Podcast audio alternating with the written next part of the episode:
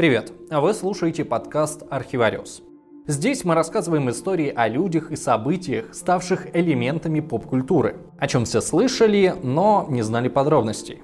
Вообще Архивариус это YouTube проект, но мы знаем, что часть зрителей наши видео не смотрят, а слушают. Поэтому мы решили дополнительно публиковать ролики в чисто аудио формате. Здесь нет рекламных пауз и интеграций, поэтому мы будем очень рады, если вы поддержите наш проект на Патреоне. Ссылка есть в описании. 20 век – век масштабных войн и век технического прогресса, век автомобилей и самолетов, век авангардного искусства, в конце концов, и массовой культуры. А еще 20 век – это время радио. Причем время не рассвета радио как явление – это в прямом смысле слова век радио. В 20 веке радио в том виде, в котором мы его знаем, появилось, достигло вершины и, можно сказать, умерло. И все это в пределах какой-то сотни лет. Оно возникло в самом конце 19 века и сопровождало человечество весь 20 век. Радио от начала и до конца влияло на все, что тогда происходило. На военные действия и развитие космоса. С помощью радио нацистская Германия проводила тотальную пропаганду, а голос Америки проникал сквозь железный занавес. Радио также способствовало популярности спорта и джаза. Радио проникло в каждый дом. Не существовало человека, который бы не знал, что такое радио. В общем, радио – истинное дитя 20 века. У него было и детство, и романтическая юность, и суровая зрелость, и даже благородная старость. И если вам кажется, что радио сейчас почти умерло, а его последние вздохи слышны лишь в автомобилях, то вы ошибаетесь. Сейчас им пользуются не менее активно, а может быть даже и активнее, чем когда бы то ни было. Но у всего есть свое но. Пользуются им сейчас далеко не в том смысле, в котором пользовались когда-то. Ну а чтобы узнать, как им пользуются, досмотрите, пожалуйста, этот ролик до конца. Радио оказалось крайне полезным изобретением. Оно быстро превратилось из забавной безделушки в многомиллионную индустрию. История первая. Рождение радио. Само рождение радио до сих пор предмет ожесточенных споров. Википедия говорит нам, что в странах бывшего СССР считается, что радио изобрел Александр Попов, а во всем остальном мире – Маркони. Имя Маркони настолько ненавистно студентам российских радиотехнических вузов, что даже используется как оскорбление. Во время протестов 2012 года студенты Государственного радиотехнического университета даже скандировали «Путин Маркони». Так кто же изобрел радио на самом деле? Первое, что нужно было бы сказать, что радио в любом случае было бы изобретено последние пять лет 19 века. Не Поповым, так Маркони, не Маркони, так Тесла. Тогда очень многие изобретатели работали в этой области. Весь спор только в том, кто был первым. У Германии, кстати, есть своя версия на этот счет. Там, кстати, изобретателем радио называют Герца. Статский советник Попов работал преподавателем в техническом училище морского ведомства в Кронштадте. И, конечно, как любой профессор тех лет, он сочетал преподавательскую деятельность с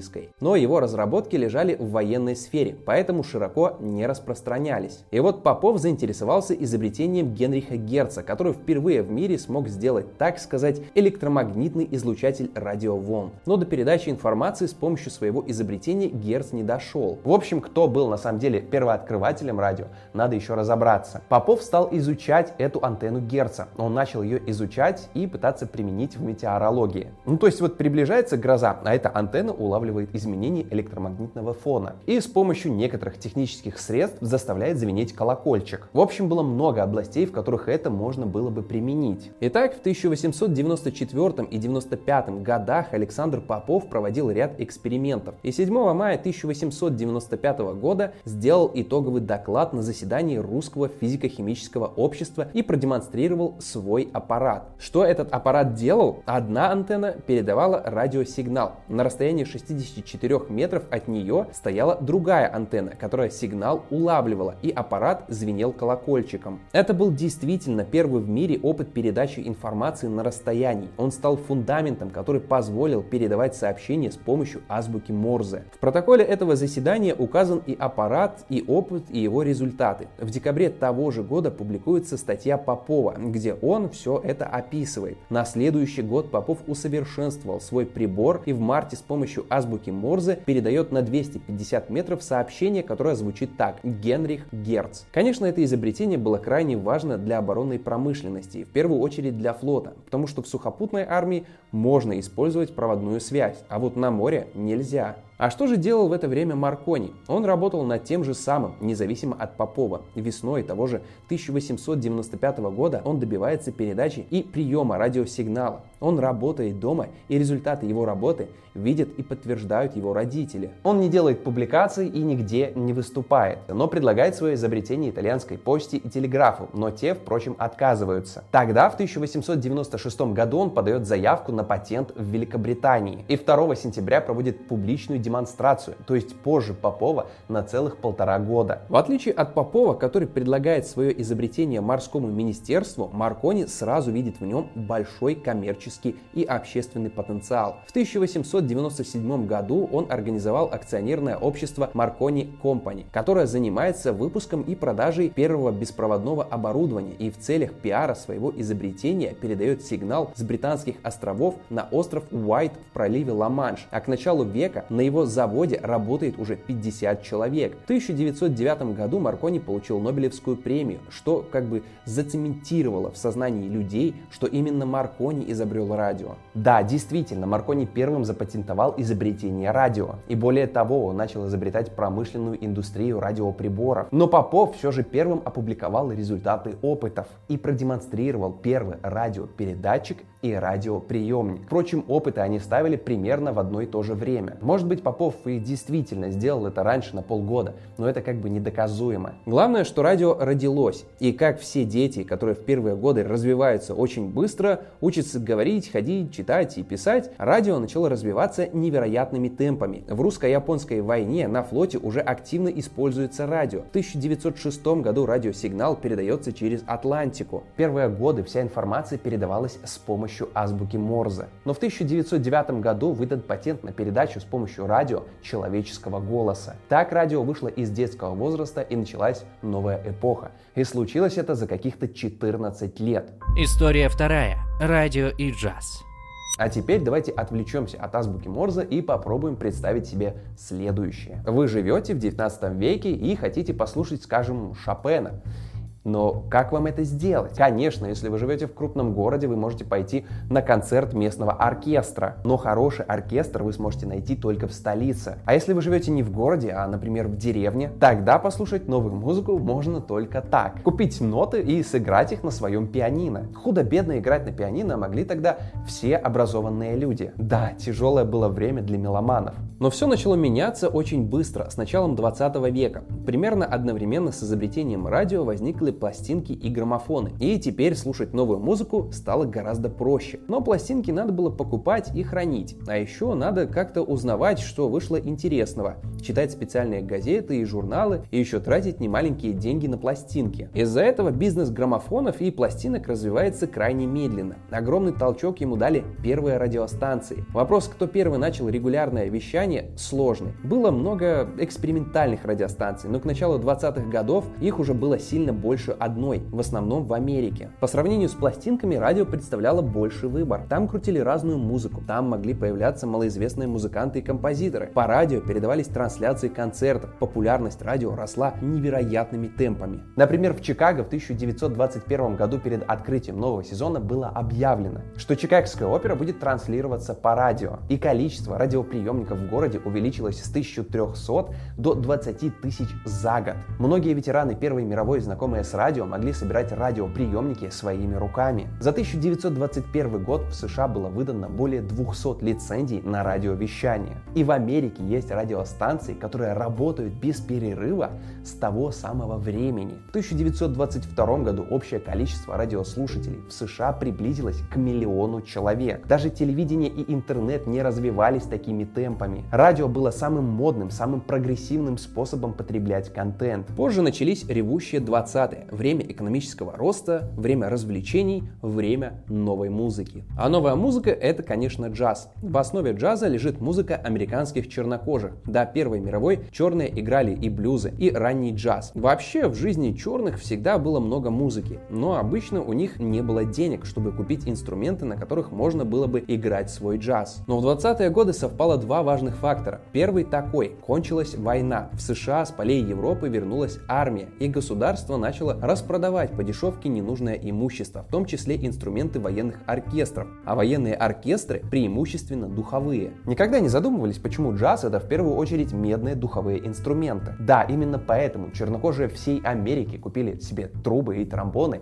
и принялись играть свою музыку. Ну а вторая причина, конечно, радио. С помощью радио можно было транслировать новую музыку, которая только появилась. Джаз был необычным, очень ритмичным, очень танцевальным и как нельзя лучше подходил времени. Война прошла, старое государство разрушены, старые элиты свергнутые со своих пьедесталов, аристократия – это прошлый век, новый век – это век шикарной жизни, автомобилей, прекрасных девушек и, конечно, джаза и радио. А почему джаз стал популярен именно благодаря радио? Потому что белым в то время ходить на концерты черных было как-то не солидно и неприлично. А когда оркестр играет по радио, то как бы и не видно, какого цвета кожа музыкантов. Так в 20-е годы произошла революция. До этого эстрадная городская музыка была незначительным низкопробным придатком большой академической музыки. После 20-х академическая музыка переместилась в филармонии, а джаз постепенно усложнился и переродился. Из джаза возникли рок-н-ролл и фанк. Из рок-н-ролла, благодаря Битлз, возникла вся современная гитарная музыка. От панка до спид-метал. Из фанка возникла с одной стороны диско и современная поп-музыка, а с другой стороны хип-хоп. Без радио музыки, которую мы сейчас слушаем, попросту бы не существовало.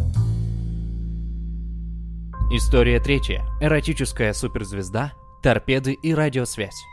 В 1914 году в Вене родилась Хедвига Ева Мария Кислер, ставшая известной как актриса Хеди Ламар. В 16 лет Хедвига ушла из дома, поступила в театральную школу и начала сниматься в кино. В конце 1920-х годов ее пригласили сниматься режиссер и продюсер Макс Рейнхард, а в 1933-м Хеди стала известна всему миру благодаря фильму «Экстаз». Там была 10-минутная сцена купания Хеди в озере, а актриса снялась обнаженной. Для того времени это был просто супер шок. Картину даже запретили для показа в ряде стран. В 19 лет она вышла замуж за миллионера и владельца оружейных заводов Фрица Мандла. Но вскоре поняла, что она для мужа всего лишь какая-то статусная вещь, которой просто можно хвастаться перед друзьями и партнерами по бизнесу. Хеди часто присутствовала на его совещаниях. Партнеры спокойно обсуждали свои дела, не обращая внимания на жену фабриканта. Ведь разве может какая-то актриса понимать, о чем они там рассуждают? А лаборатории Мандла в то время работали над управляемым вооружением и в частности над торпедами. В воде управлять торпедами по проводу невозможно по очевидным причинам. И вот сотрудники Мандла искали, как использовать для этих целей радио. Но Хеди Ламар не была всего лишь актрисой. Она хорошо знала математику и неплохо вникала в технические вопросы. В 1937 году она в итоге сбежала из нацистской Германии. Режим Гитлера ей не нравился, а мужа она как-то особо и не любила. Поэтому она не стала ничего ему говорить. Подсыпала снотворное своей горничной и втайне улетела в США. Там дела у нее пошли неплохо. Ей ведущий голливудский продюсер предложил выгодный контракт. Кеди снялась в нескольких фильмах и заработала целых 30 миллионов долларов. Но при чем тут вообще радио, наверное, спросите вы? А вот при чем. Я уже говорил, что Хеди Ламар неплохо разбиралась в математике и технике. Во время Второй мировой войны она фотографировалась в рекламе для помощи вооруженным силам США, но ей хотелось помочь стране чем-то большим. У Хеди был друг, композитор Джордж Антейл, с которым она любила играть на пианино в четыре руки. И вот однажды во время игры она вспомнила, как в беседах с ее бывшим мужем немцы жаловались, что им не удается с помощью радиосигнала наводить торпеды на цель, так как корабли противника глушат сигналы помехами на той же частоте. Ламар предположила, что можно посылать часть сигнала на одной частоте, а затем переходить на другую для передачи следующей части. Если таких частот и переходов будет много, то отследить их и заглушить будет попросту невозможно. Сложность была в том, чтобы и приемник на торпеде, и передатчик в корабле должны были переключаться на новые частоты одновременно и в определенном порядке. Это некоторым образом напоминало игру на фортепиано в четыре руки. Для этого Ламар и Антел предложили использовать специальный валик со штырями,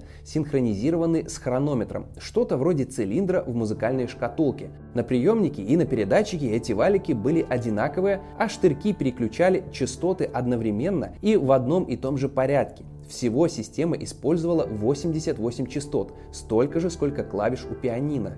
Эта идея была запатентована на имя Ламар и Антейла в 1942 году. Правда, ВМС США тогда не смогли применить ее на практике, потому что механическое управление с валика оказалось слишком неудобным. Патент был засекречен, но во время Карибского кризиса эта технология уже вовсю использовалась. Сейчас она носит название FHSS, или же скачкообразная перестройка частоты. Ее используют в военных целях, а также в Bluetooth и в некоторых версиях Wi-Fi. А еще в игре Half-Life 2 у профессора Исаака Клейнера есть ручной хедкраб Хэдди Ламар. Имя ему дали как раз в честь актрисы-изобретательницы. История четвертая. Пиратские радиостанции.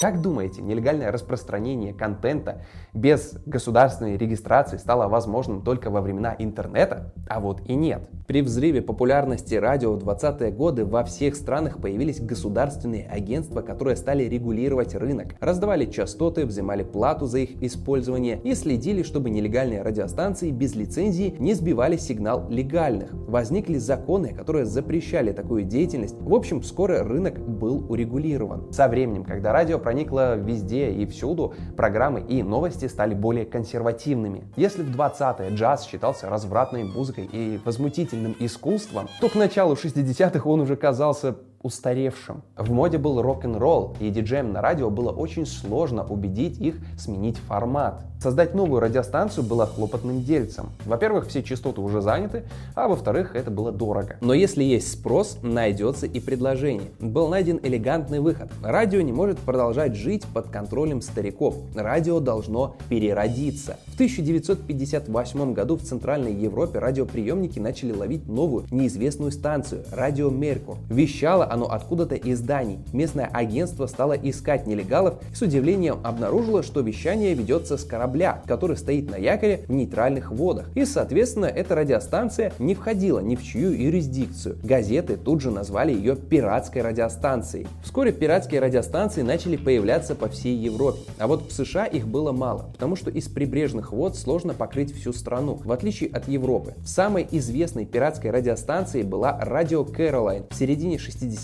она вещала с двух кораблей, один из которых стоял на якоре в 5 километрах от восточного берега Британии, а второй на западе между Британией и Ирландией. Радио Кэролайн вещало на всю Великобританию, на север Франции и на часть Скандинавии. И оно было просто невероятно популярно. Там играла самая модная, самая современная музыка, рок-н-ролл и психоделический рок. Первой группой, с которой радио Кэролайн начало трансляцию, были бунтари Rolling Stones. В Европе и в США тогда был настоящий бум хиппи и контркультуры, и такая пиратская радиостанция отвечала всем нуждам времени. Крис Мур, ведущий диджей и сооснователь станции, и Том Лодж, программный директор, стали героями своей эпохи. В 1966 году Том в обстановке полной секретности организовывает интервью с группой Beatles, и радио Кэролайн поднимается на недосягаемую высоту. Именно это радио определяло всю музыкальную культуру Великобритании 60-х. Радио Радио Кэролайн было успешным коммерческим продуктом. Оно транслировало рекламу и было чрезвычайно популярным. По международному законодательству сделать с вещанием из нейтральных вод ничего было нельзя. И тогда в 1967 году правительство Великобритании приняло специальный закон о противозаконности морского радиовещания. По нему уголовные дела возбуждались против фирм и брендов, которые покупали рекламу у пиратских радиостанций, а также против тех, кто поставлял им топливо, продукты и любые товары.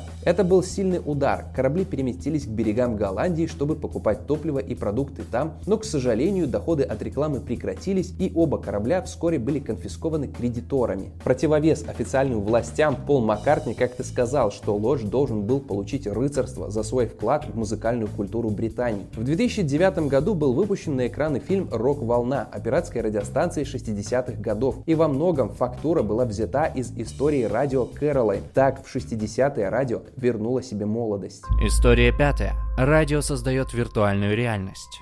Сейчас сложно себе это представить, но по радио в 20 веке люди потребляли почти всю информацию. Понятное дело, они слушали новости и музыку, образовательные передачи и рекламу. Но помимо этого, одним из самых популярных видов передач были спортивные трансляции. Когда у тебя дома нет телевизора и когда у тебя нет возможности пойти на стадион, слушать радиокомментаторов было единственной возможностью прикоснуться к миру спорта. И комментаторы были просто супер профи. Они успевали называть абсолютно всех игроков, передающих пасы пасы и обстоятельства на поле или же удары в боксерском поединке. Так вот, в конце 60-х годов в США произошла история, которая по тем временам была просто удивительной. Да и по сегодняшним, честно говоря, тоже. Одним из самых успешных радиокомментаторов в боксе в США в конце 60-х был Мюррей Воронер. И он как-то задумался, а кто самый лучший боксер всех времен и народов? Такие вопросы, впрочем, и нам могут прийти в голову. Скажем, кто победил бы? Хабиб Нурмагомедов или же Мухаммед Али? Так вот, Воронер решил не только выяснить этот вопрос, но еще и хорошенько заработать на этом. Что он сделал? Он выбрал 16 самых известных боксеров всех времен, начиная с конца 19 века, и попросил 250 ведущих специалистов по боксу оценить их боевые и тактические качества по специальной анкете. А дальше он загрузил эти данные в компьютер. Компьютеры тогда только начали появляться для массового рынка. Специальная программа совершенно беспристрастно просчитала все анкеты и выдала результат. Какими были бы результаты поединков между самыми разными бойцами, которые на самом деле не имели бы возможности встретиться в реальном бою. Но это еще не все. Поскольку он был известным комментатором и продюсером, он решил на этом не останавливаться. По результатам работы этой программы он написал сценарий для всех поединков между этими боксерами и записал их в студии так, будто бы это настоящие матчи. Были наложены свисты и крики трибун, голоса тренеров и шум толпы. Воронер говорил, что компьютер, конечно, не мог запрограммировать а, настроение, храбрость или удачу, но он говорил, что компьютер точно может определить, кто сильнее. Эта затея была широко разрекламирована. На использование новомодных компьютеров привлекли дополнительное внимание. Трансляции прошли с огромнейшим успехом. Их закупили для себя 380 американских радиостанций и еще 40 зарубежных. Воронер заработал на этом огромные деньги. Радио к началу 70-х индустрия с миллионными бюджетами и возможностями, которая может приносить диджеям, комментаторам и владельцам и славу, и богатство. История шестая. Как радио прорывалось сквозь железный занавес. А что в это время с радио происходило в нашей стране? В СССР радио оставалось сверхпопулярным намного дольше, чем на Западе. Советский Союз отставал от Запада по производству бытовой электроники. Когда у нас только-только начинали распространяться черно-белые телевизоры, в США уже были цветные. А для многих людей вплоть до 80-х годов никакой телевизор не был доступен. Но вот радио было доступно всем. В СССР даже издавался журнал «Радио» про современные достижения в технике и электронике со схемами радиоприемников для для самостоятельной сборки. Существовали даже отдельные магазины, где можно было купить радиодетали, транзисторы, конденсаторы, сопротивление и так далее. Были и кружки юных радиолюбителей в школах. В общем, вы поняли уровень популярности. И да, здесь для юных радиолюбителей сделаем небольшое отступление. Радио может вещать на различных частотах и есть так называемые диапазоны. Есть волны длинные, короткие и даже есть ультракороткие. В современных радиоприемниках, если вы с ними когда-нибудь встречались, есть FM-диапазон, то есть это ультракороткие волны, и AM-диапазон, это уже средние волны. Чем длиннее длина волны, тем ниже частота. Чем ниже частота, тем дальше она может распространяться. Например, для связи с космосом используют ну, длинные волны. Чем короче волна, тем частота выше и выше качество звука. Но такие радиоволны могут распространяться на небольшое расстояние, скажем, ну, несколько десятков километров. Все городские радиостанции обычно работают в FM-диапазоне. Так вот, после Второй мировой между бывшими союзниками установилось недоверие и плохо скрываемая агрессия. Вскоре началась холодная война, и самым главным оружием в этой войне была пропаганда. Первой использовать радио для этих целей стал СССР, вещая на средних волнах в Европу. Но по-настоящему успешными стали проекты Западной Европы. Начиная с 50-х годов на Советский Союз вещают BBC, немецкая волна, Радио Свобода, Голос Америки и много других вражеских голосов, как их называли в советской прессе. Чтобы слушать сигнал из-за рубежа, нужно было иметь радиоприемник, который может ловить средние волны. Советская промышленность такие выпускала, но с довольно ограниченным диапазоном. Надежнее было купить импорт импортные, но они стоили дорого и достать их было довольно-таки непросто. Так что зарубежные радиостанции старались вещать на доступных советским гражданам волнах, а СССР в свою очередь старался их глушить. В стране было построено около полутора тысяч станций для создания помех, но все же сигналы иногда пробивались. И тут широкое распространение знаний о работе радио сыграло неожиданную роль. Советские граждане начали массово усовершенствовать свои приемники и собирать их самостоятельно. Рецептами и удачными лайфхаками делились друг с другом. Антенны помещали в крутой солевой раствор, приделывали кварцевые фильтры, вращали магнит вокруг антенны, уезжали слушать вражеские голоса на дачу, так как уже километрах в 20 от крупных городов сила советских глушилок заметно ослабевала. Ко времени застоя и в 80-х годах прослушивание зарубежных радиостанций стало повсеместным. Это даже попадало в анекдоты. Например, вот в такой. Милиционер видит пьяного, который лежит в луже, и на всю улицу кричит «Говорит Лондон, вы слушаете BBC». Милиционер звонит начальству и спрашивает, мол, что делать?